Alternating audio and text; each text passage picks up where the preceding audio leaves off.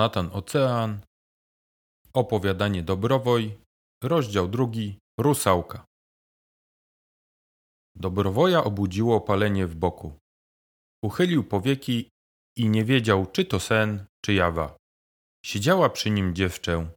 Duże kasztanowe oczy kontrastowały z jasnymi włosami opadającymi na nagie piersi. Skóra szkliła się w świetle nocy. Gwiazdki tańczyły na mokrych pośladkach. Dobrowoj chciał zerwać się i uciekać, lecz ból był silniejszy. Nie lękaj się, nic ci nie zrobię, śpiewnie odezwała się niewiasta. Nie boję się ciebie, wiem kim jesteś, skrzywił się. Jesteś rusałką, lecz ja nie ulegnę twym urokom. A trzeba wam wiedzieć, że rusałki w okolicach jeziora Lucień rozpanoszyły się ostatnimi laty przeokropnie. Wielu mężczyzn wyszło ze swej chaty na ryby i nie powróciło. Sami dorośli to byli. A te żeńskie kusicielki tylko na dorodnych chłopów mają chrapkę.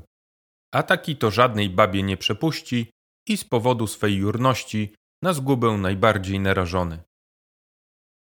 Gdybym chciała twojej zatraty, to już dawno pływałbyś w Tataroku niczym kacze dziecię. Zapewne niecny plan twój, stanę ja mu przeciw. Rusałka sięgnęła do misy i wyjęła mech ociekający wodą. Przetarła zroszone czoło dobrowoja, co wyraźnie ulgę mu przyniosło. Odłożyła zielny okład i podała wojowi kubek. Tylko te rzeczy stały na stoliku obok posłania. Reszta chaty, skleconej z gałęzi trzciny i grubo uszczelnionej mchem, była równie skromna. Na środku znajdowało się palenisko z zawieszonym nad nim kociołkiem. Pod ścianą szafa z różnymi sagankami i gliniakami, a obok niej masywny kufer. Plan mam i ty będziesz jego sprawcą, spokojnie powiedziała Rosałka. Nigdy, z legowiska zaczął gramolić się niczym dziecko. Nie dam ci jamej duszy. Nie będę jak inni adoratorem twym. Twe zakusy obojętne mi są. Zachowaj siły na później, delikatnie przytrzymała go, kładąc rękę na ramieniu. Odpocznij teraz. Pochyliła się nad dobrowojem tak, że i piersi to ostatni obraz, jaki widział nasz dzielny woj. Nie wiadomo było, czy to ze zmęczenia, czy rozmarzenia tym cudnym widokiem usnął. Dobrowoj spał długo, dokładnie nie wiadomo ile, lecz minął taki czas, że rany zabliźniły się i wigor wrócił. Wtedy obudził się. Gdzie jest moja włócznia? To jego pierwsze słowa były. Skierował je do rusałki, która cały czas go doglądała. Dzień był słoneczny, lecz wietrzny a pomimo to niewiasta cały czas była naga. Dobrowoj wzrok spuścił, a rumieniec na lico jego wystąpił. Zdecydowałeś się zabić potwora? Podeszła do niego bliżej, wcale na gościom nie skrępowana. Gdy wpadłeś do wody, nie miałeś przy sobie nic, prócz małego nożyka. Tym nie zabijesz nawet wilka, wskazała na niewielkich rozmiarów pochwę z wystającym jelcem. Mam dla ciebie coś odpowiedniego.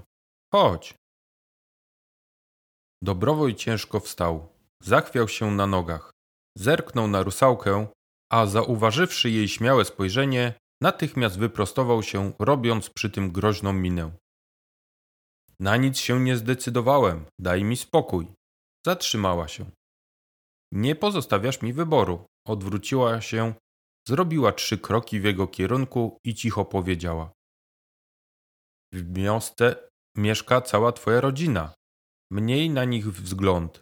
Twój starszy brat to już mężczyzna, przystojny, a za dziewczętami się ogląda. O pokusę u niego łatwo.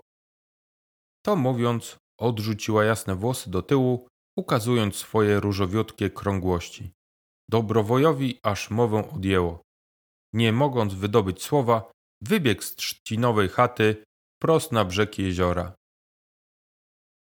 Wskoczył w spienione fale, prychał przy tym z zimna, ale brnął dalej, by dać nurka gdy woda piersi jego sięgnęła.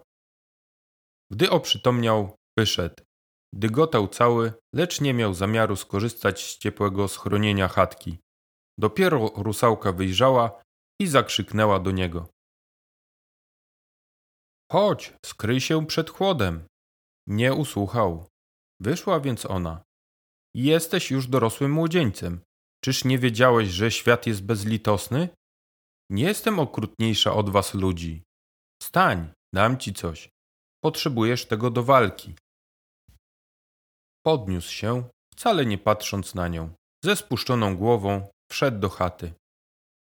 Kiedy wyszedł ponownie, nie był już tym samym dawnym młodzikiem wymachującym drewnianą włócznią i małym kordzikiem.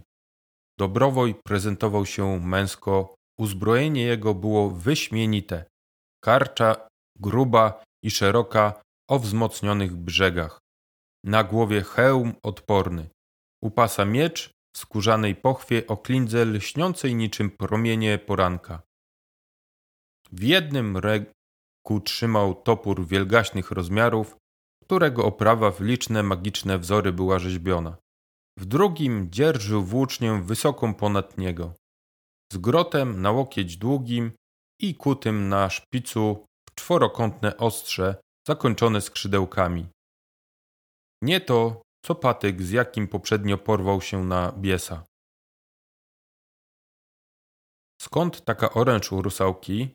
Dobrowoj nie pytał. Nosił jeszcze urazę do niej za ten szantaż na jego familii najbliższej. Nie odzywał się słowem, zauroczony nowym wyposażeniem.